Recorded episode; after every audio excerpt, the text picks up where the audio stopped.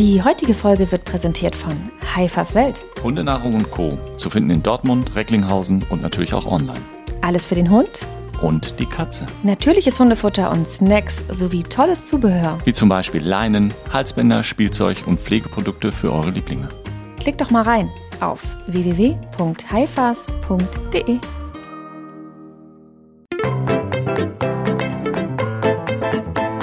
Mäßige Hosen, dein Podcast-Tierarzt.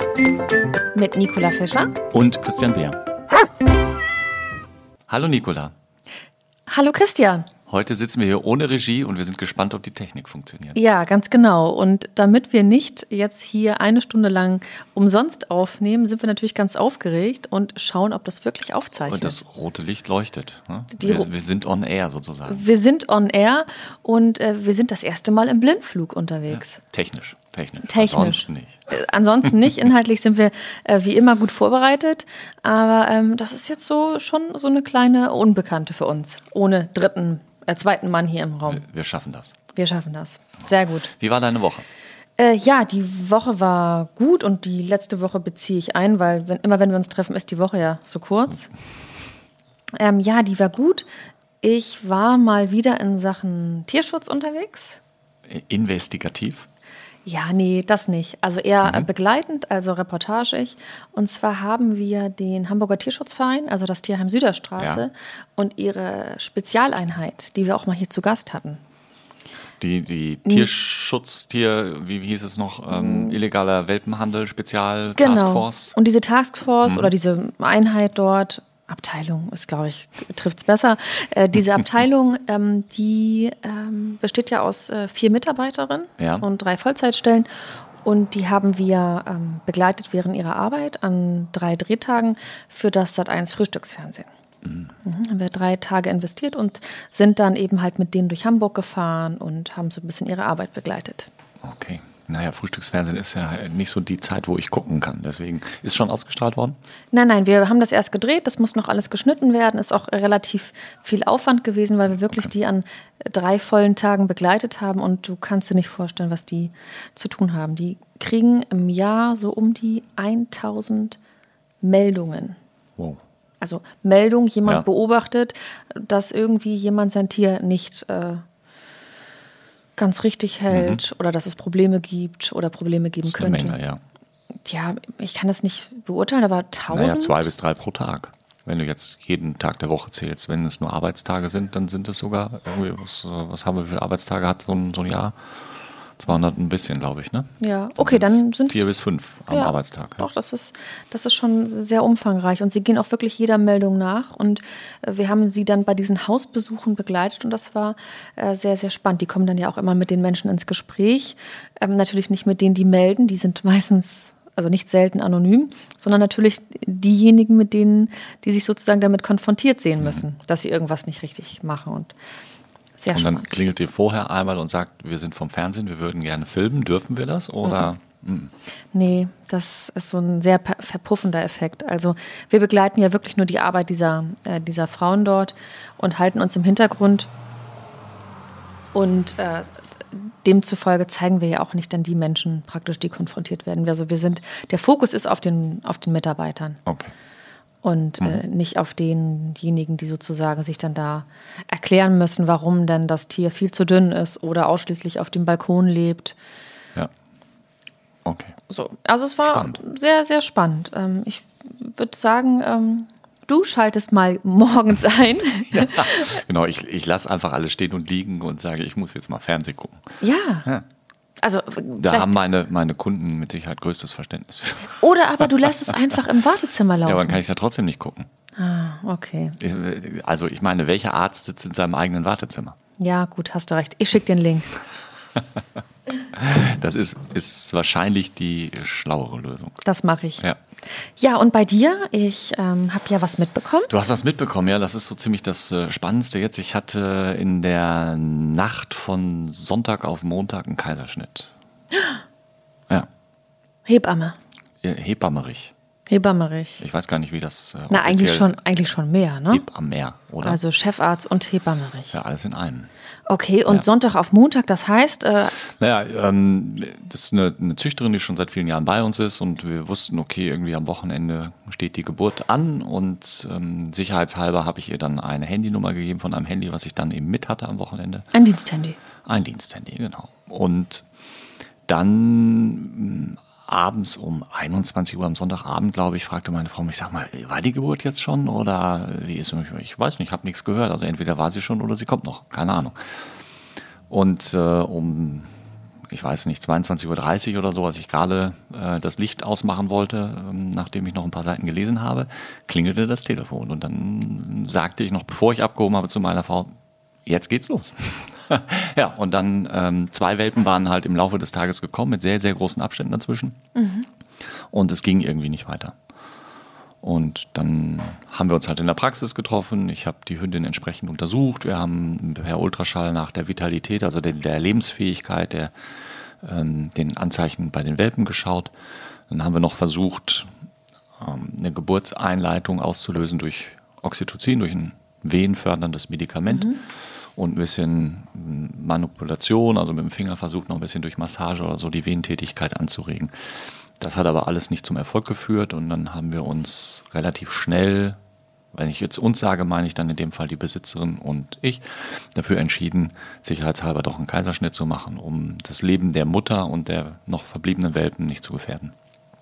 Und ja, dann Bauch auf, Gebärmutter auf, Welpen raus, kräftig rubbeln und dann ging das auch alles relativ zügig und gut. Und um 1:15 ungefähr lag ich dann wieder im Bett und konnte lange nicht einschlafen, wie das immer so ist, wenn ich irgendwie abends noch zum Notfall musste. Früher war das ja regelmäßig, heute zum Glück ja fast gar nicht mehr. Dann braucht es immer ewig, bis ich einschlafe. Dementsprechend kurz war dann die Nacht. Also du brauchst lange zum Einschlafen, weil dich die Bilder noch so bewegen, oder? Nee, weil du einfach, du bist dann nicht mehr müde. Ja, du hast Adrenalin in deinem Körper von dieser ganzen Geschichte. Also ich bin ja nun jetzt kein Frischling mehr, was den Beruf anbelangt. Das heißt, ich finde das immer toll. Kaiserschnitt, habe ich glaube ich schon mal irgendwann gesagt, ist für mich so die tollste Operation überhaupt. Aber trotzdem ist ja die Müdigkeit, die vielleicht 3 Stunden vorher noch da gewesen ist, die ist plötzlich weg. So, und dann legst du dich hin und dann geht dir ganz viel durch den Kopf. Das hat noch nicht mal unbedingt was mit der Arbeit zu tun, sondern ist noch, weiß ich nicht, dass du dran denkst, dass vielleicht der Rasen doch noch nicht gemäht worden ist. Oder also diese Dinge. Und dann vergeht ja schnell mal 1 Stunde oder auch 1,5 und irgendwann klingelt dann doch der Wecker und dann bist du halt eingeschlafen, aber gefühlt hast du nur 2 Stunden geschlafen. Aber du stehst dann trotzdem auf? Naja, muss ja. Was soll ich tun? Soll ich sagen... Ach so, war ja Montag. Ja, richtig. Ich komme heute nicht, ich habe bis 1 gearbeitet. Nein, okay, ja, ich war jetzt zeitlich, dachte, du bist immer noch im Wochenende. Okay, ja, sehr spannend. Ja. Dann sind wir ja eigentlich schon... angrenzend im und am Thema, weil wir haben uns heute gesagt, wir widmen uns dem Leben, der Reproduktion und ja, damit zusammenhängt auch die Geburt im besten Fall und kümmern uns so ein bisschen inhaltlich um das Thema Fortpflanzung bei Hund, Katze und wenn noch Zeit ist für den Nager. Die Maus. Hund, Katze, Maus.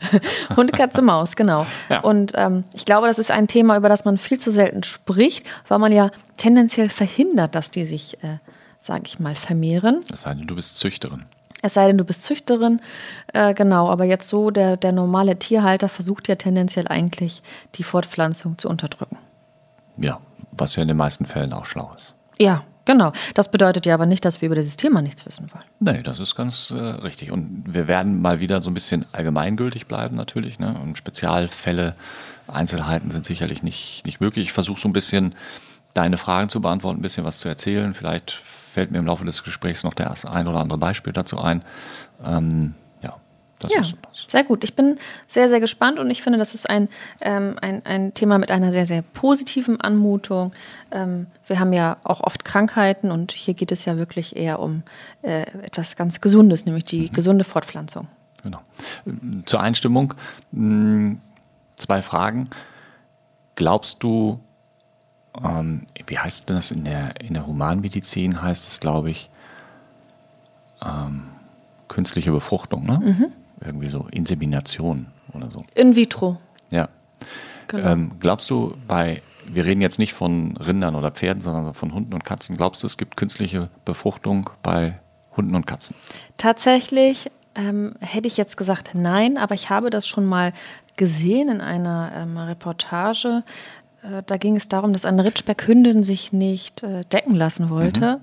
Und ich erinnere dieses Bild noch ganz genau. Und dann ist die Besitzerin in dieser Reportage mit ihr irgendwo hingegangen, zu einem Tierarzt. Der hatte draußen stehen Reproduktionskram. Ja. Und dann dachte ich, was ist denn nun los? Gut, muss ja in irgendeiner Art und Weise dann irgendwie diesem Hund oder diesem Besitzer dann geholfen werden, dass diese Hündin irgendwie trächtig wird. Richtig. Mit dem Hund. Ja, und da kommt dann die künstliche Besamung. Oder Befruchtung ins Spiel. Ja, und das weiß ich eben nicht. Das entzieht sich meiner Kenntnis. Ich habe das auch nicht weiter vertieft, weil ich das so in dem Moment absurd fand. Aber vielleicht wird ein Züchter sagen, das ist nicht absurd. Das ist ganz normal. Ist in vielen Bereichen auch ganz normal. Also ich habe es während der Ausbildung in der Hochschule haben wir natürlich auch darüber was gelernt.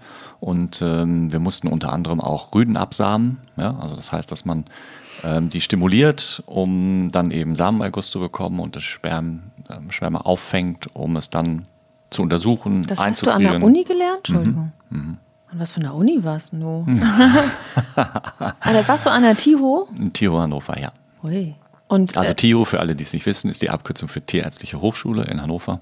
Und da habe ich Tiermedizin studiert, richtig. Mhm. Und dann habt ihr sozusagen dann die Samengewinnung vorgenommen. Genau. Und dann könnte man jetzt den gewonnenen Samen eben auch mit einer Pipette sozusagen, mal vereinfacht ausgedrückt, der hoffentlich empfängnisbereiten Hündin einführen. Also es wird gemacht. Mhm. Es gibt an den Hochschulen natürlich, es gibt auch den einen oder anderen Tierarzt oder Tierärztin, die sich darauf spezialisiert hat, die das machen. Wir machen das nicht. Ich hatte letztens einen Kunden, der sich extra tiefgekühlt Sperma aus England hat einfliegen lassen von einem hochprämierten, super irgendwas Zuchtrüden. Leider, soweit ich weiß, ohne Erfolg, wenn ich das richtig in Erinnerung habe. Also er hatte mehrere Hündinnen, eine war davon eben auf normalen Wege gedeckt und eine, glaube ich, eben so mit künstlicher Befruchtung. Ich weiß jetzt nicht mehr, bei welcher es nicht funktioniert hat. Spielt ja, glaube ich, auch keine Rolle. Mhm. Aber also nur um mal zu sagen, das gibt's und da werden durchaus auch ordentliche Preise. Also das ist, keine Ahnung, aber ich glaube so durchaus auch mal vierstellige Summen bezahlt für Spermien. Ja. Ja. Und das wird dann sozusagen per Insemination, per Schlauch oder Katheter oder? Also wir haben das damals, meine ich, mit so einer Art Glaspipette noch gemacht, wie das heute praktisch. Wie gesagt, ich mache das nicht, weil es ist viele, viele Jahre her, dass ich das mal. Aber das, ja, und dann werden die Hündinnen in der Regel noch so hoch gehalten hinten, damit es auch schön lange hält, weil normalerweise beim normalen Deckakt gibt es ja diese Phase des Hängens. Hast du das schon mal gehört? Nein. Nein, okay. Also wenn der Rüde die Hündin deckt, ist es üblicherweise so, dass er hinterher umsteigt. Das heißt, dann noch während der Penetration, nach dem Orgasmus, nach dem Samenerguss, steigt der Rüde so über die Hündin rum, dass die beiden Po an Po stehen. Oh. Und das nennt man das Hängen, weil dann eben sein Geschlechtsteil noch in ihrem Geschlechtsteil steckt und es hängt fest. Und das erfüllt verschiedene Zwecke. Zum einen sorgt diese natürliche Tamponade dafür, dass die Spermien auch möglichst lange drin bleiben, um den richtigen Weg zu finden, weil so eine Hündin dann draußen ja jetzt nicht irgendwie von irgendjemandem den Po hochgehalten bekäme, damit das in Richtung vorne fließt. Mhm. Ja? Zweitens, in dieser sehr sensiblen Phase ist man natürlich angreifbar und wenn beide in unterschiedliche Richtungen gucken, dann können sie eher einen Feind sehen, der kommt. Und drittens verhindert der Rüde natürlich auch noch in der Zeit, wo er da drin steckt, dass irgendein anderer Rüde kommt und die Hündin befruchtet. Aber er möchte ja sein Erbgut weitergeben und nicht, dass der Kumpel von nebenan das macht. Mhm. Okay. Das sind so die. Das ist die Evolution. Jetzt hast du wieder was gelernt, warum die Hunde das machen. Genau, also ich dachte, dieses sogenannte Hängen, ehrlich gesagt, das habe ich auch schon mal auf Fotos gesehen. Ich hatte eigentlich gedacht oder ich ging davon aus, dass das etwas ist, was gar nicht so stattfinden soll. Doch, das so hat sich die Natur so ausgedacht. Apropos Unfall, es ist ja mal ein Unfall, dass dass der Rüde auf die Hündin raufgeht und das nicht gewollt ist. Mhm.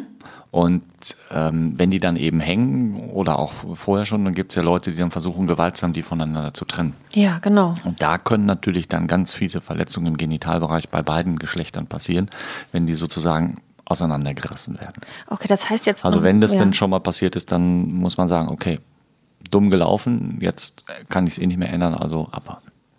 Das heißt, in dem Moment, wo sie hängen und dann so Hinterteil an Hinterteil stehen und man hat nicht aufgepasst als Besitzer, dann unter gar keinen Umständen auseinanderreißen. Richtig.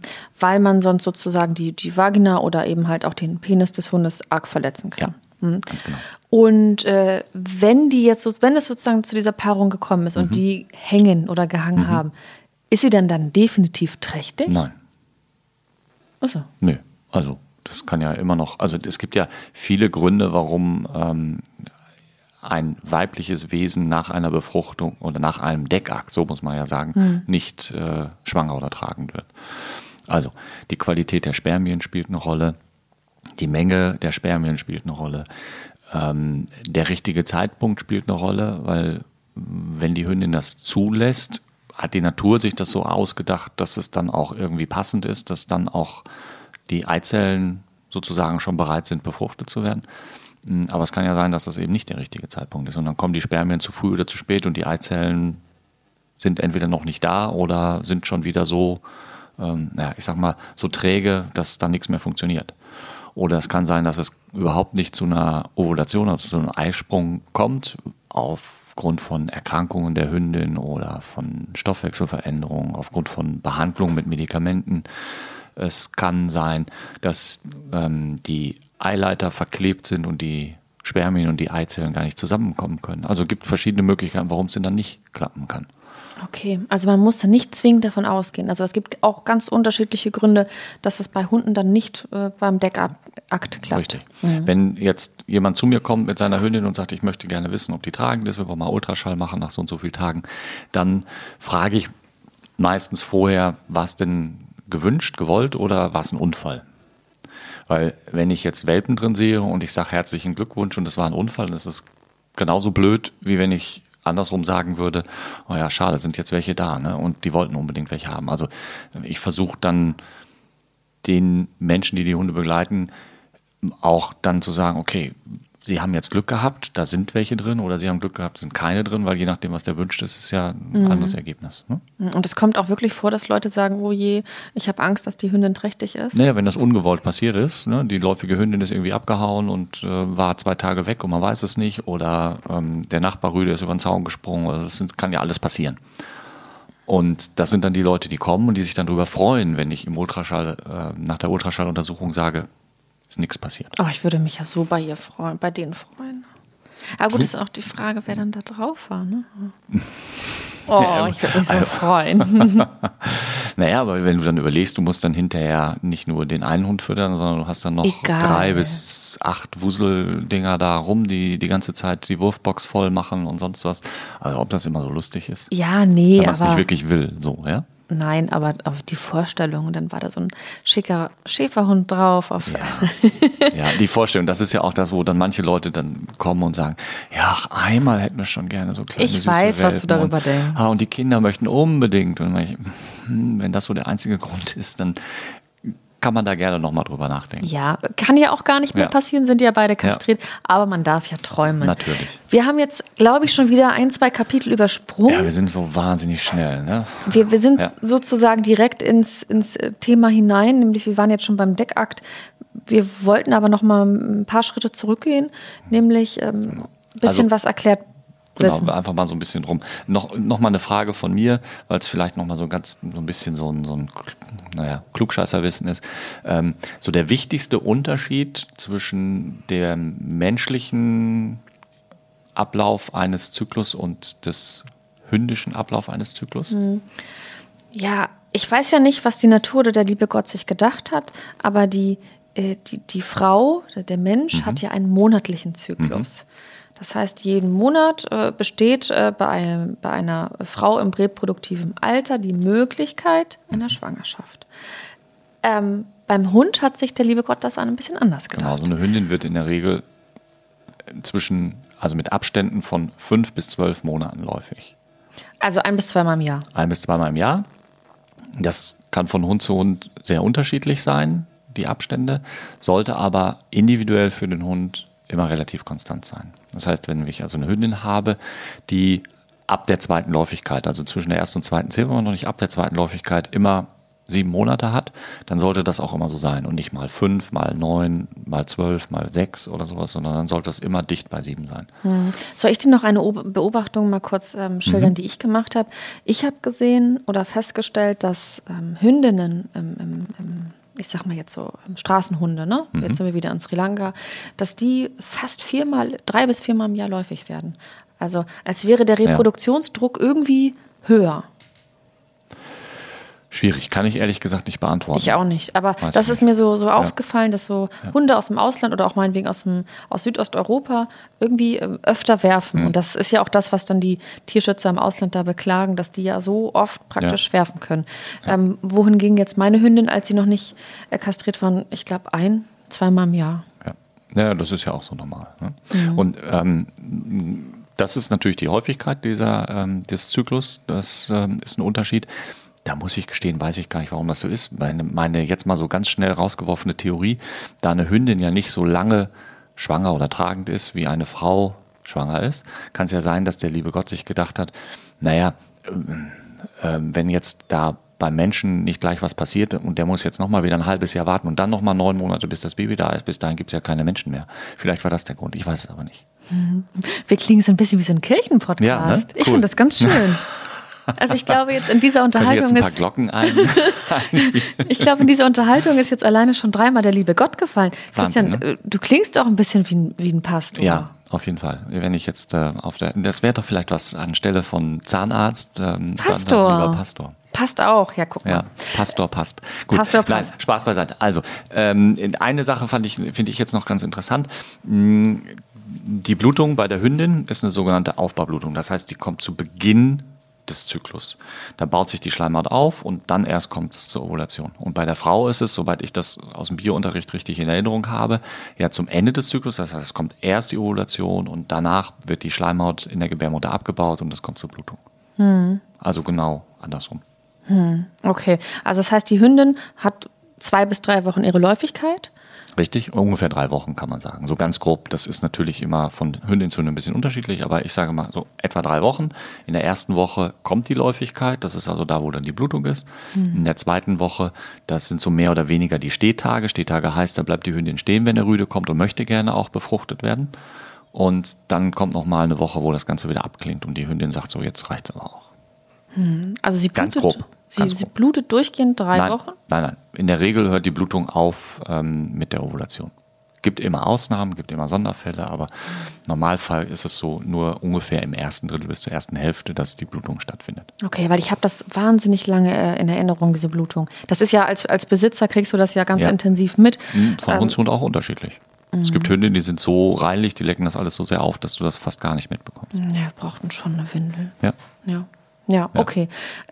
Also nur so als kleinen Funfact auf der nächsten Cocktailparty, wenn nach Corona mal wieder was stattfindet, dann kannst du sagen, weißt du, dass es bei der Hündin eigentlich eine Aufbaublutung ist und bei dir eine Abbaublutung, wenn du dich mit deiner Freundin unterhältst. Dann würdest du sagen, wie interessant, und sich umdrehen und woanders hingehen. Ach, Leute, die Tiere haben, würden sich vielleicht, oder Hunde oder Katzen haben, würden sich bestimmt interessieren. Jetzt will ich ganz kurz über die Katze sprechen. Eine Katze wird rollig. Oder? Die wird rollig, ja. Das sind halt einfach Bezeichnungen dann, ja. Das heißt, die hat dann auch 1 bis 2 Mal im Jahr praktisch ihre, Läufigkeit heißt es ja nicht, aber ihre Rolligkeit. Ja, das ist eine, ich glaube im Fachbegriff heißt es saisonal polyzyklische Geschichte. Also das heißt, die hat auch 2 Phasen im Jahr, wo das passiert, und in diesen Phasen kann sie aber mehrmals rollig sein. Und bei der Katze ist es dann so, dass die Ovulation, also der Eisprung, in der Regel durch den Deckakt ausgelöst wird. Du erinnerst dich vielleicht, ich habe dir mal von dieser Katze, von dem Kater erzählt, wo wir nicht wussten, ist der vielleicht kastriert oder ist er nicht kastriert. Mit dem versteckten Hoden, ne? Mit dem versteckten Hoden, dass er diese Widerhaken an der Penisspitze hat. Genau, und du hattest gesagt, die prägen sich aus, wenn es Testosteron gibt. Richtig. Und diese Widerhaken üben einen Stimulus, also einen Reiz aus beim Deckakt, und der wiederum führt dazu, dass es dann zum Eisprung, zur Ovulation kommt. Also bei der Katze ist es ein bisschen anders. Und der Nackenbiss, glaube ich, auch. Also ein Kater beißt dann der Kätzchen in den Nacken während des Paarungsakts, und diese beiden Reize, soweit ich das richtig in Erinnerung habe, die lösen dann eben den Eisprung aus. Das ist verrückt, oder? Da wären wir wieder beim lieben Gott. Was hat Oder die Natur, wer auch immer sich das ausgedacht hat, hat ein bisschen im Baukasten rumgespielt und gesagt, ach, hier machen wir das ein bisschen so und dann machen wir es ein bisschen anders. So. Mhm. Und das ist doch auch mal ganz lustig. Ja, okay. Beim Löwen habe ich das ja auch schon mal beobachtet bei so Wildtierdokumentationen. Dass die sich in den Nacken beißen. Genau. Mhm. Ja. Wenig zärtlich. So, und hängen Katzen auch? Nein, Katzen hängen nicht. Ich glaube, der Löwe und die Löwin ziehen sich dann auch den ganzen Tag zurück und kopulieren also mehrere Dutzend Male an einem Tag. Okay. Auch neu. Nur mal so als Fun Fact. Ja, auch sehr interessant. Beim Hund ist das ja dann wirklich einmal und dann gehen sie auseinander. Was ist denn rein theoretisch, wenn jetzt Hund und Hund gehangen haben und dann kommt am nächsten Tag ein anderer Rüde drauf? Auf die Hunde. Mhm. Was passiert dann? Ja, kommt jetzt so ein bisschen drauf an, ob die Eizellen schon befruchtet worden sind. Von dem ersten. Vorgänger, ja. Weil wenn die alle befruchtet sind, dann passiert da nichts mehr. Nein, das war's. Das war's dann. Das hat sich die Natur so gedacht. Mhm. Wobei bei der Katze kann es auch mal theoretisch sein, wenn zwei Kater innerhalb von 2 Tagen kommen oder so, dass die der gleiche Wurf unterschiedliche Väter hat. Das geht. Mhm. Aber das wäre ja sozusagen für Züchter das Geschäft. Dann könnten sie ja sagen, ich habe einen Kartäuser und mache dann einmal das drauf und einmal den drauf. Nee. Das geht nicht? Okay, weißt du warum? Ja, ich glaube, da geht es immer um Reinheit und um, wenn du jetzt dann 2 theoretische Väter hättest, was steht denn dann in den Papieren drin? Weil du kannst ja nicht zuordnen, welcher ist. Okay, ist Schwachsinn, alles klar. Wollen wir ja auch gar nicht. Wir wollen das ja auch gar nicht, irgendwelche Geschäftsmodelle hier forcieren. Wir wollen ja einfach nur die Fortpflanzung verstehen. Wir waren ja schon beim Fortpflanzungsakt. Vielleicht gehen wir noch mal ganz kurz zurück zu den Fortpflanzungsorganen. Wäre ja jetzt auch nicht ganz unwichtig zu wissen, wie ist da so ein Hund ausgestattet? Eine Hündin, Entschuldigung.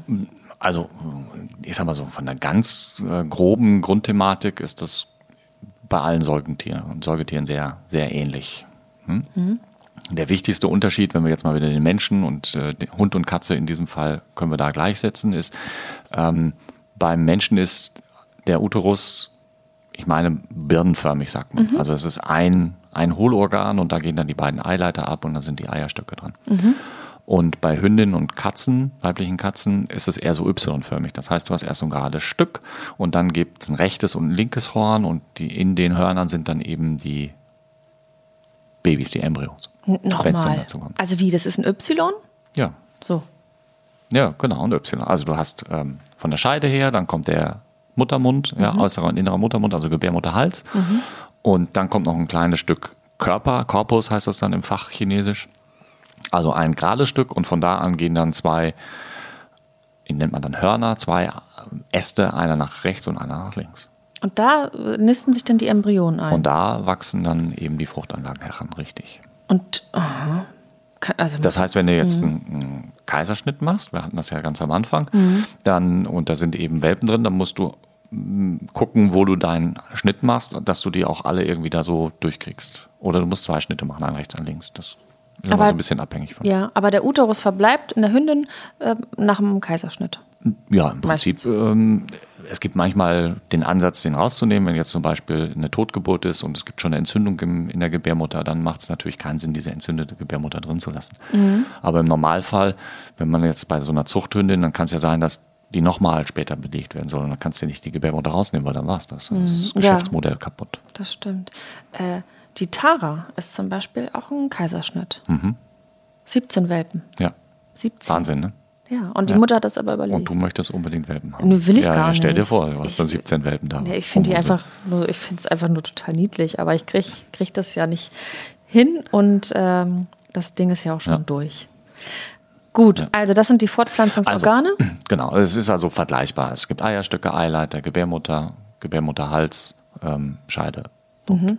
Und beim Rüden ist es eben, oder auch beim Kater, auch vergleichbar. Es gibt Hoden, es gibt Samenleiter und dann gibt es noch je nach Tierart unterschiedliche Geschlechtsdrüsen. Die bekannteste ist die Prostata und das ist es dann auch schon, was uns interessiert im Wesentlichen. Und ja, dann gibt es halt den Penis und das war's. Also das ist, die anatomische Form, die ist ein bisschen anders. Ja, also ein Rüde hat einen Penisknochen, darüber verfügen Menschen nicht, darüber verfügt der Kater auch nicht. Beim Kater ist der Penis ja mehr nach hinten raus und hat dann so eine ist eingelagert, ist so eine komische, leicht gebogene Struktur dann auch, damit es dann zum Deckakt kommen kann. Mhm. Also anatomisch sieht das dann von der Optik ein bisschen anders aus, aber das Grundprinzip ist immer das Gleiche. Mhm. Und Thema Verhütung heißt es ja beim Haustier nicht. Mhm, genau. Was kann man da machen? Ich weiß, wir hatten die Kastrationsfolge, aber wenn wir schon dabei sind, über Fortpflanzung zu sprechen, wie kann man die sozusagen unterdrücken und trotzdem organerhaltend vorgehen? Also das Schlauste wäre es natürlich einfach zu verhindern, dass Männlein und Weiblein dann zusammenkommen in der Phase. Okay, so. Das ist die natürliche Verhütung. Das wäre das ist so das Schlauste. Und dann gibt es natürlich die Möglichkeit, hatten wir, glaube ich, schon mal drüber gesprochen, beim Rüden oder auch beim Kater mit einem Hormonchip die Fähigkeit der Spermienbildung zu unterbinden und dadurch eben auch Testosteron wird unterbunden und dadurch wird der ganze Sexualtrieb reduziert, aber auch überhaupt die Fähigkeit, befruchtungsfähige Spermien zu produzieren, schwindet. Mhm. So. Bei der Hündin gibt es die Möglichkeit, auch mit Hormonbehandlungen eben die Läufigkeit zu unterdrücken, was unter Umständen aber eben auch durchaus Nachteile haben kann, was eventuell das Risiko von Gebärmutterentzündungen oder Gesäugetumoren erhöhen kann. Das ist in der Statistik, in den Untersuchungen immer so ein bisschen schwierig, da mit fixen Zahlen zu arbeiten. Aber also die Pille für den Hund oder wie? Ne, die Spritze wäre es dann in der Regel, ja. Und es gibt auch Möglichkeiten, diesen Hormonchip, den man für den Rüden nimmt, bei der Hündin einzusetzen, aber es ist ein bisschen tricky, dann den richtigen Zeitpunkt zu bestimmen und so. Also ja, und das Klassische wäre so eine Antiläufigkeitsspritze in regelmäßigen Abständen zu geben. Ich sehe deine Begeisterung. Ja, ich bin da kein großer Freund von, weil es schon einfach eine Belastung sein kann. Und ich kann die Leute durchaus verstehen. Ich denke dann aber weniger an die Besitzer als mehr an den Hund oder die Hündin in dem Fall. Und dementsprechend ist das nicht so meine Priorität. Wenn sich das jemand wünscht und ich ein Aufklärungsgespräch vorher gemacht habe, mache ich das natürlich, ganz klar, wenn sich die Leute darüber im Klaren sind. Aber wenn mich jemand nach meiner Meinung fragt, dann würde ich sagen, ich würde es nicht machen. Ja, so. Genau. Aber das gibt sicherlich auch wie immer unterschiedliche Meinungen dazu, auch in Fachkreisen unterschiedliche Meinungen. Das darf jeder wieder für sich selbst entscheiden. Mhm. Ja, ich würde fast zum Höhepunkt kommen. Wir sind jetzt bei Hund und Katze. Höhepunkt wäre dann... der Samenerguss. Nee, da waren wir ja schon. Ja. Oder? Die Geburt.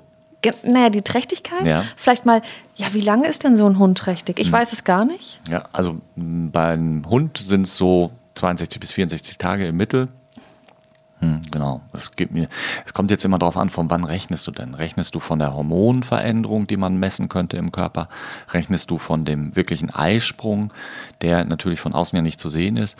Rechnest du von dem Tag des Deckaktes? So, ja? So, das sind so. Und wenn man jetzt den Deckakt nimmt, dann sagt man so im Schnitt 62 bis 64 Tage. Das können aber auch mal nur 61 oder 59 sein. Das können auch mal 68 sein.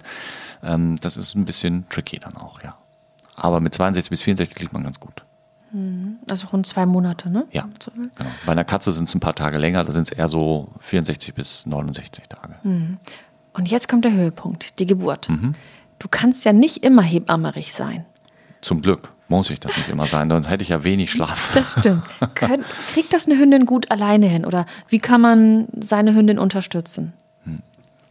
Also prinzipiell glaube ich, dass es in den allermeisten Fällen gut alleine funktioniert. Und was heißt, glaube ich, das ist es ja so. Also wenn ich überlege, wie selten wir Geburtshilfe betreiben müssen und wie häufig wir trotzdem Welpen in der Praxis haben, also es kann ja gar nicht anders sein, dass es in den meisten Fällen von alleine klappt. Es gibt so ein paar Dinge, die man natürlich im Vorfeld schon, das sollten wir vielleicht nochmal über die Trächtigkeit vorher reden. Also wir empfehlen, wenn man die Vermutung hat, dass die Hündin tragend sein könnte, das gilt für die Katze ähnlich, dass man eben so nach 21, 22, 24 Tagen vielleicht mal mit dem Ultraschall guckt, sind denn da überhaupt Fruchtanlagen drin? Abschätzt, wie viele das ungefähr sein können. Warum sage ich abschätzen? Dadurch, dass wir ja eben Mehrlingsträchtigkeiten haben und wir haben 2 Gebärmutterhörner, hatte ich ja gerade gesagt. Und im Ultraschall sehe ich halt immer nur einen begrenzten Abschnitt. Und ich kann nicht einen Haken dran machen und sagen, dich habe ich gerade schon mal gezählt, dich habe ich gezählt, da ist noch kein Haken dran, dich habe ich noch nicht gezählt. Und ich kriege so je nach Größe der Fruchtanlagen vielleicht 2 oder 3 gleichzeitig ins Bild rein. Dann bin ich mir nicht ganz sicher, habe ich den einen schon gehabt, gehört der zur anderen Seite, wie liegt der so? Also deswegen würde ich beim Ultraschall immer nur so eine grobe Einschätzung sagen. Also sagen, ja, das sind irgendwie vielleicht so 3 bis 5 oder das sind 8 bis 10 oder es ist nur einer. Das ist dann relativ einfach, aber auch da muss man immer ein bisschen vorsichtig sein. Dann kann es außerdem ja noch sein, dass es im Laufe der Zeit weniger werden. Mehr werden es nicht, aber es kann ja sein, dass eine Frucht abstirbt und resorbiert wird, ohne dass es irgendein großes Problem gibt. Okay, und du hättest, das kann auch passieren. Hättest am Anfang eben 5 und hast am Ende aber doch nur noch 4. Also der Ultraschall dient im Wesentlichen dazu zu gucken, ist was passiert, ja oder nein? Wie sieht das Ganze aus? Damit die Leute sich eben freuen oder entspannen können, je nachdem, was sie haben wollen. Und dann könnte man theoretisch zwischendurch nochmal den Verlauf dokumentieren. Das wird aber meistens nicht gemacht, um nach der Vitalität der Welpen zu gucken. Das macht man dann nur, wenn irgendwelche Komplikationen, plötzlicher Ausfluss oder irgendwie macht die Hündin oder die Katze einen komischen Eindruck. Dann guckt man halt nochmal im Ultraschall nach. Und unsere Empfehlung ist dann so ungefähr in der Woche vor der errechneten Geburt nochmal ein Röntgenbild zu machen. Warum Röntgenbild? Weil im Röntgenbild habe ich den ganzen Bauchraum auf einem Bild und kann dann die Skelette zählen und kann sehen, okay, da sind 7 Köpfe und 7 Wirbelsäulen zu sehen, also sind da 7 Babys drin. Mhm. Und wenn die Geburt losgegangen ist und die Mutter eben nicht mehr den Eindruck macht, dass noch was passiert und ich sehe, also auf dem Röntgenbild waren 7 und hier liegen nur 5, dann weiß ich, irgendwas passt nicht. Oder ich sehe, es sind 7 da, ich kann jetzt schlafen gehen. Hm. Aber sind Röntgenstrahlen nicht belastend? In der Entwicklungsphase nicht mehr, nein. Mhm. Da sind die ja schon fertig sozusagen. Okay. Ne? Wenn du es früher machst, ist es auch schwierig, weil du zählst ja die Skelette und da muss ja schon eine gewisse Skelettisierung, also die Knochenanlagen müssen ja schon Calciumeinlagerung, also Kalkeinlagerung haben, damit du die überhaupt im Röntgen sehen kannst. Sonst würdest du ja nur irgendwie so ein bisschen, ja da ist was drin, aber du kannst es nicht zählen. Also du brauchst die Skelette, um sicher zählen zu können. Und das ist ja erst relativ kurz dann vor der Geburt und da sind die soweit fertig, dass die Strahlen denen nicht mehr schaden. Weil als Frau darf man ja nicht, wenn man schwanger ist, irgendwie Röntgen oder sowas machen. Ja, sollte man eben, also Röntgen, das ist ganz klar, aber da geht es ja dann auch drum, dass du, je nachdem in welcher Phase du dich bewegst, in diesen 9 Monaten natürlich auch viel mehr noch passieren kann. Dann kommen ja auch noch andere Strahlungsbelastungen dazu, die den Hunde seltener ausgesetzt sind. Also wenn du als schwangere Frau vielleicht dann doch geflogen bist, bevor du wusstest, dass du schwanger bist und so, hast du auch Röntgenstrahlen. Mhm. Und da kommt halt so einiges zusammen. Und das Baby, was dann zur Welt kommt, lebt ja optimalerweise dann nochmal 70 bis 100 Jahre. Mhm. Und so ein Welpe, der zur Welt kommt, lebt je nach Rasse, ich sag mal, 9 bis 15 Jahre. Mhm. Macht auch nochmal einen Unterschied. Ja. Nach hinten raus für die Zellen, die ja belastet werden können durch die Strahlung. Verstehe. Die Geburt. Die Hündin kriegt auch, oder Hündin und Katze bekommen auch Wehen. Richtig. Also es gibt dann eben so diese Vorwehengeschichte, wo dann erstmal das alles sozusagen, ich sage jetzt mal vereinfacht, zurechtgeruckelt wird, die Vorbereitung läuft, sich das Ganze öffnet, damit der Geburtsweg weich ist und sowas. Und dann kommt es zur Austreibungsphase und dann kommt so nach und nach ein Welpe nach dem anderen. Meistens so im Abstand von, ich sag mal, 30 bis 60 Minuten. Das kann auch mal ein bisschen länger dauern. Wenn es zu lange dauert, wird es ein Problem. Mhm. Ich habe dir ja von dem Kaiserschnitt am Anfang erzählt. Da war wirklich zwischen dem ersten und zweiten Welpen waren irgendwie 5 Stunden vergangen, also sehr, sehr lang. Und nach dem zweiten und nach eben noch mal mehr als 5 Stunden ist immer noch nichts weiter passiert. Und da haben wir dann gesagt, gut, das wäre jetzt meine Zwischenfrage.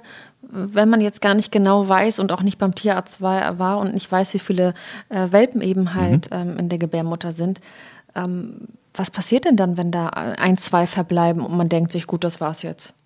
Das ist eine gute Frage. Das kommt natürlich erstmal darauf an, ob die leben oder ob die nicht leben. Also wenn die leben und nicht rauskommen, dann irgendwann sterben sie dann. Ja. Stecken die dann im Geburtskanal?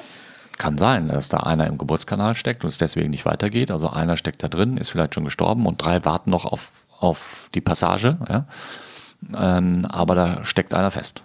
Das ist natürlich blöd, weil dann hast du nicht nur einen Toten, sondern 4 Tote hinterher. Und die Hündin, das ist wahrscheinlich dann auch komplikativ. Wenn dann keiner was machen würde, so, und dann gibt es jetzt, das kommt drauf an, presst die Extremen und versucht dagegen anzuarbeiten und die Wehen, dann kann das natürlich nicht nur eine körperliche Belastung sein, sondern auch durchaus eine Belastung für die Gebärmutter, bis hin mal zu einer Ruptur, also einem Riss in der Gebärmutter.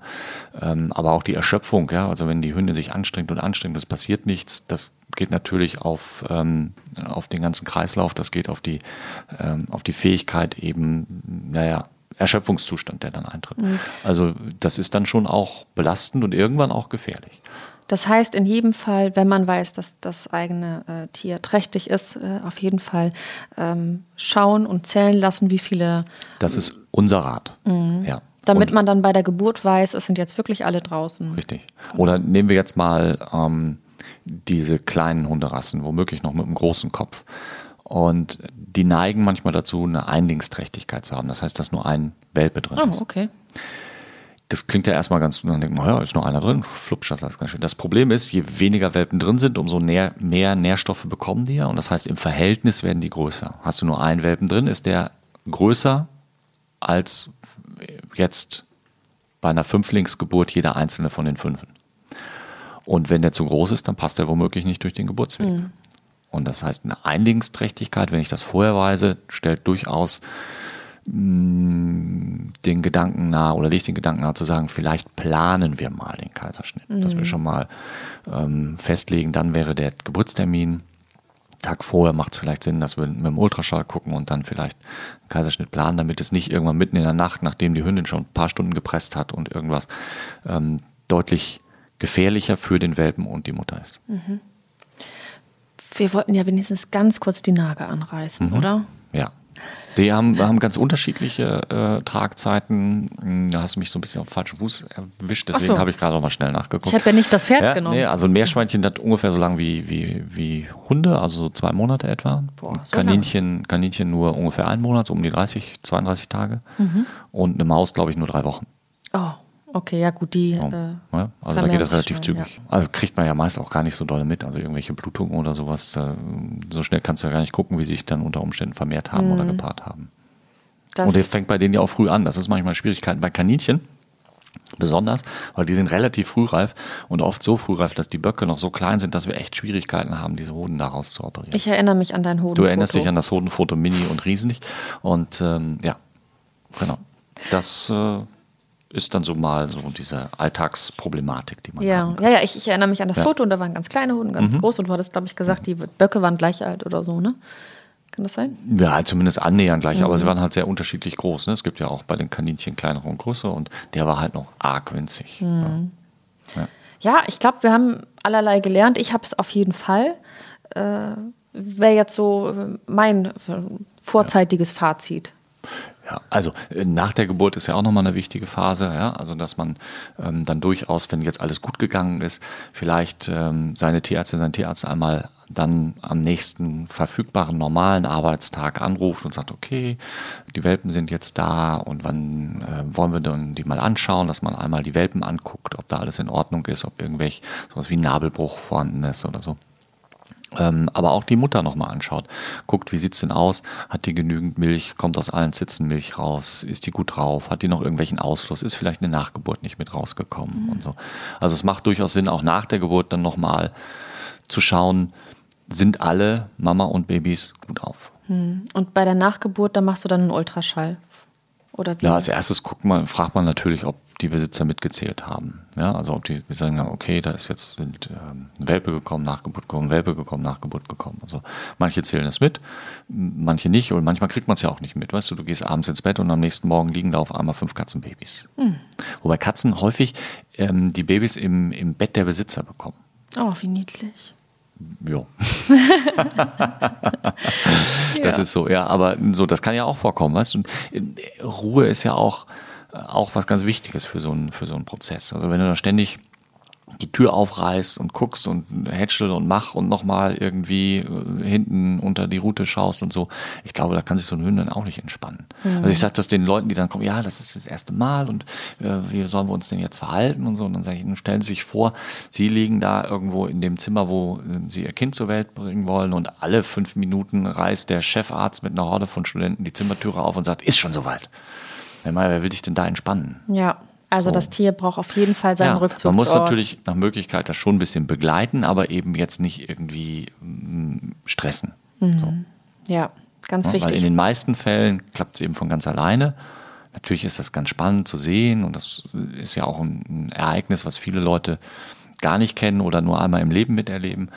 Aber trotzdem muss man ja auch so ein klein bisschen an den Patienten, sprich an den Vierbeiner denken, dass der ja auch ein bisschen noch ein Recht auf Entspannung dabei hat, soweit das machbar ist. Ja, wenn man es dann, sage ich mal, unter professionellen oder guten Umständen dann auch begleitet und plant. Also die Menschen, die ja regelmäßig züchten, die sind ja fit, die wissen ja, die kennen sich aus, die wissen das, die haben alles vorbereitet, die kennen, wenn die Hündin jetzt schon 2-3 Mal geworfen hat vielleicht, die wissen ganz genau, da sind die Probleme eher und das klappt in der Regel dann ja ganz gut. Interessant ist das bei denen, die das noch nie gemacht oder erlebt haben, weil sie sagen so, ich will jetzt ins Zuchtgeschäft einsteigen oder weil sie sagen, wir wollen jetzt einmal oder weil es aus Versehen passiert ist und man dann gesagt hat, naja gut, dann ist es halt so, dann machen wir das jetzt einmal so durch. Da sind ja dann häufig diese Unklarheiten und Fragen. Und da macht es immer Sinn, auch im Vorfeld ruhig mal ein Beratungsgespräch in der Tierarztpraxis zu vereinbaren und zu sagen, okay, worauf muss ich achten? Was können wir machen? Wie können wir es optimieren? Muss ich vielleicht an der Fütterung was ändern? Ganz häufig. Also ich persönlich bin der Meinung, dass man die Fütterung nicht ändern sollte, maximal ein bisschen mengenmäßig anpassen, aber auch nur relativ gering. Ich weiß nicht, ob das, was ich jetzt erzähle, wirklich stimmt, aber ich meine, ich hätte mal gelesen, der Bedarf einer schwangeren Frau an mehr Kalorien gegen Ende der Schwangerschaft ist irgendwie so ein belegtes Brötchen am Tag. Mehr. Mhm. Das ist nicht viel. Genau, bei der Hündin. Und wenn ich jetzt so einer Hündin dann da eben immer reindrücke oder so, oder häufig auch diese Geschichten mit, ja, man muss Kalzium zufüttern, das ist ein ganz großes Problem, das sollte man nicht machen, weil der Körper reguliert Kalzium sehr eng. Mhm. Das heißt, wenn der merkt, ich kriege ganz viel Kalzium, dann sagt er auf einmal, dann muss ich mich ja nicht mehr anstrengen, mach mal ganz entspannt hier.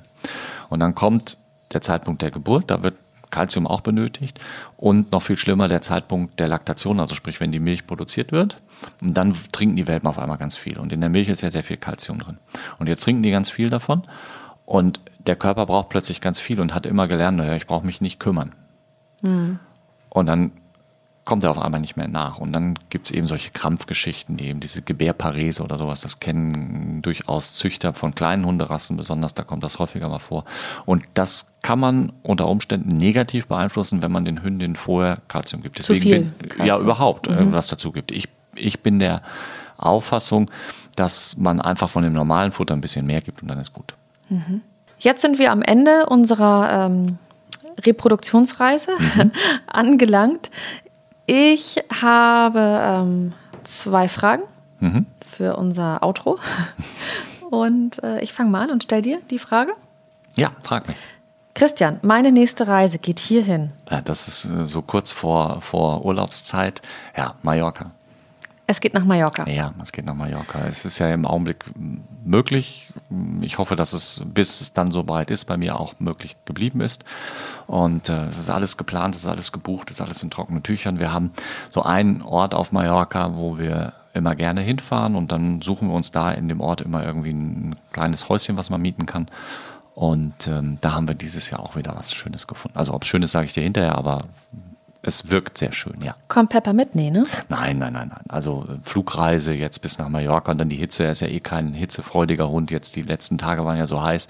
Das fand er gar nicht lustig. Der hat sich richtig gefreut, als jetzt wieder so ein Hamburger Sommer war. Und Pepper bleibt bei einer Freundin, die sich liebevoll um ihn kümmert und der freut sich immer einen Ast, wenn er sie sieht und das ist alles gut. Perfekt. Und wir machen dann eben Entspannung. Na, den wohlverdienten Urlaub. Ja, das heißt auch Tiertafel. Auch die Tiertafel wird auf dich verzichten müssen. Auch die müssen dann in der Zeit auf mich verzichten und ich tanke dann wieder Kräfte nach. Ja, das musst du auch. Du hast ja genug um die Ohren, wenn du dann wiederkommst. Unter anderem warten wir ja auch die Praxis und die Tiertafel. Ja, und noch vieles andere auch. Ach so, ja gut. Ich bin ja nicht nur Tierarzt, ich habe ja auch noch ein Leben neben dem Beruf. Nee, Work-Life-Balance wird überbewertet. Ja. Okay, ja und bei dir? Ja, wir haben uns auch kurzfristig was überlegt. Unsere nächste Reise geht nach Polen, wobei das eher als Trip zu verstehen ist, weil der Kumpel von meinem Mann springt Fallschirm und da ist wohl die aller tollste Drop Zone, wie es so heißt. Ja. Und da springt er und das soll wunderschön sein und wir springen natürlich nicht. Wollte ich gerade fragen, bist du schon mal gesprungen? Nein, will ich auch nicht. Nee? Nein. Habe ich, glaube ich, schon mal erzählt, dass ich einen Tandemsprung schon mal gemacht habe? Ja, das passt. Ja, nicht freiwillig. Ja, gezwungenermaßen. Ja, nee, das war ein Geschenk. Ja, da kann man dann kann man schlecht Nein sagen, aber das... Aber es war schon geil. Hat Spaß gemacht. Ja, ich glaube dir das, aber ich finde es absoluter Horror, aber wir nehmen das mal zum Anlass, dann Pärchenurlaub zu machen und gucken uns so ein bisschen an. Ein bisschen mit Sightseeing, der springt. Schön. Und wir gucken uns das Ganze von unten an. Genau. Ihr fangt ihn auf. Wir fangen ihn dann auf. Ich habe mir für die nächste Frage überlegt, wir machen ein kleines Quiz. Mhm. Einen dieser Nebenjobs habe ich wirklich mal gemacht. Ich hatte mir da 3 Sachen überlegt. Nun müsstest du dir 3 Sachen überlegen, die du praktisch mir erzählst, die du gemacht hast, und ich muss das eine Richtige erraten. Okay. Willst du einen Stift? Nee. Okay, du hast 3 praktisch parat. Ja. 3 Jobs, von denen nur einer stimmt. Okay, also, Nikola, welchen von diesen Nebenjobs, also mit Nebenjobs meine ich jetzt mehr so was ich vor meiner Tierarzttätigkeit gemacht habe. Also vor dem richtigen Beruf, sagen wir mal. Ne? Habe ich schon mal gemacht. A, Schuhe verkauft. B, Autos für einen Autovermietservice überführt. Mhm, mh. Oder C, Schrauben in einer Fabrik in kleine Pappschachteln gepackt. Oh. Ja, das ist ja eher eine monotone Arbeit. Mhm. Schuhe verkaufen, dann müsstest du ja jemanden beraten. Mhm. Ja, du bist ja auch als Tierarzt beratend tätig, aber ob du jetzt irgendwie Schuhe verkaufen könntest, weiß ich nicht. Und Autofahren, das ist ja, sage ich mal, ein Job, den macht man ziemlich autark. Ne? Hat man keinen, der einem da so reinredet. Ich glaube, du hast Autos überführt. Mhm. Okay. Nee, stimmt nicht. Nein. Also ein Kumpel von mir hat das gemacht, deswegen bin ich drauf gekommen. Ja, okay. Das mit den Schuhen ist so völlig aus der Luft gegriffen. Nee, ich habe wirklich als Schüler zweimal in so einer Fabrik gearbeitet und habe da an solchen Maschinen gestanden, wo Schrauben in Pappschachteln und dann auf Paletten laden und so weiter und so. Also ganz klassische Fließbandarbeit, aber war gut bezahlt. Glaube ich dir. Ja, da hast du mich echt... Da hast du mich irgendwie aufs Glatteis geführt. Also ich dachte das mit dem Autos, weil ich kenne das auch. Das klang auch so schön plausibel, ne? Ja, und das ist ja auch ein easy Job. Hätte ich auch gerne mal gemacht. Also ein Freund von mir während der Studienzeit, der hat das gemacht. Ich fand das immer cool. Also, wirst du dafür bezahlt, fährst irgendwie tolle Autos, fährst dann von A nach B und so. Ja, ja. Ach, Mensch, ja, guck mal. Was es nicht alles gibt. Was nicht alles gibt. Ich habe mir so ein paar profane Sachen ausgedacht. Das macht die Sache ja aber für dich nicht einfacher. Nee. Christian, einen dieser Nebenjobs habe ich wirklich mal gemacht. A, Eis verkauft. B, Hundesitting. C, Nachhilfe. Okay. Nachhilfe so im Sinne von für sowas wie heutzutage gibt es Schülerhilfe.de oder weiß der Teufel was, oder Nachhilfe so also nach dem Motto, deine Mutter hat dich angesprochen und gesagt, du bist doch so gut in Physik und die Nachbarstochter, die hat so Schwierigkeiten, hilf dir doch mal. In welchem Sinne davon? Ersteres, also so richtig mit für Festanstellung in Anführungsstrichen. Nein, ich bin für Eis verkauft. Ja. Ja, ich habe mich während meiner Schulzeit als Eisverkäuferin versucht, in der richtigen Eisdiele. Das hat mir überhaupt keinen Spaß gebracht. Warum nicht? Weil ich habe das Eis so langsam auf die Waffel gemacht. Okay, es war schon geschmolzen. Kennst du diese Memes von den Faultieren? Ja. Und ungefähr in der Geschwindigkeit habe ich die Eiskugeln gefertigt, weil es auch gar nicht so einfach ist mit dieser Zange. Und ich habe einfach gemerkt, dass die Kundenschlange immer länger wurde. Und das hat mir keinen Spaß gebracht. Ich war viel zu langsam. Okay. Das Eis ist geschmolzen, die Kugeln waren nicht rund. Das wäre für mich ein Traumjob gewesen. Das Problem ist, ich hätte kaum Eis verkauft und es nur selber gegessen.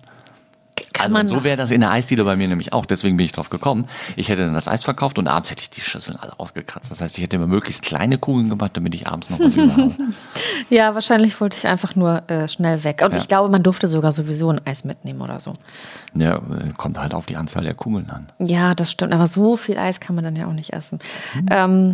Ja, also. Und seitdem, das stimmt, seitdem achte ich immer darauf, wie die Leute so runde Kugeln und in einer gewissen Schnelligkeit auch hinbekommen. Ja, alles Übungssache. Hättest du wahrscheinlich durchgehalten, hättest du das perfekt nach ein paar Tagen gekonnt. Ja, vielleicht machen wir in der nächsten Runde ein neues Jobraten. Ja. Was ich noch so gemacht habe. Wow. Oder du. Hab ich ja schon alles verraten. Ja, okay. Gut. Also, mir hat Spaß gemacht. Hast du was gelernt? Ja, ich habe was gelernt, auf jeden Fall. Ich habe keine weiteren Fragen. Sehr schön. Hast du alles prima erklärt. Und ich glaube, jeder, der uns heute zugehört hat, kann auch was mit nach Hause nehmen. Ob er jetzt Züchter ist oder einfach nur eine Hündin hat und sich interessiert, wie das mit der Fortpflanzung so funktioniert. Genau. Also wir sind wieder mal nicht bis ganz, ganz in die Tiefe gegangen. Das kriegen wir auch nicht hin. Das wollen wir auch hier gar nicht. Aber ich glaube, so einen schönen kleinen Gesamtüberblick konnten wir verschaffen. Genau. Das empfinde ich genauso. Ja. Ich verabschiede mich, sage vielen Dank. Gerne, es war schön. Schön, dass du da warst.